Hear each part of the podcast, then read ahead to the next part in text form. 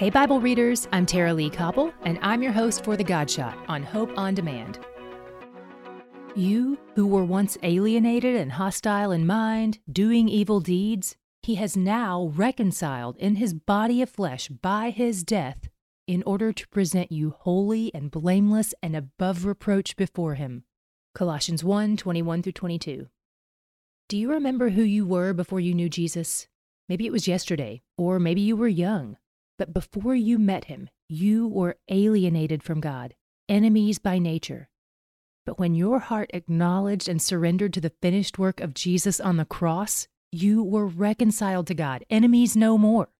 But there's more good news. Jesus not only died to pay our sin debt, but he also lived a perfect life and granted that righteousness to us, despite our sin.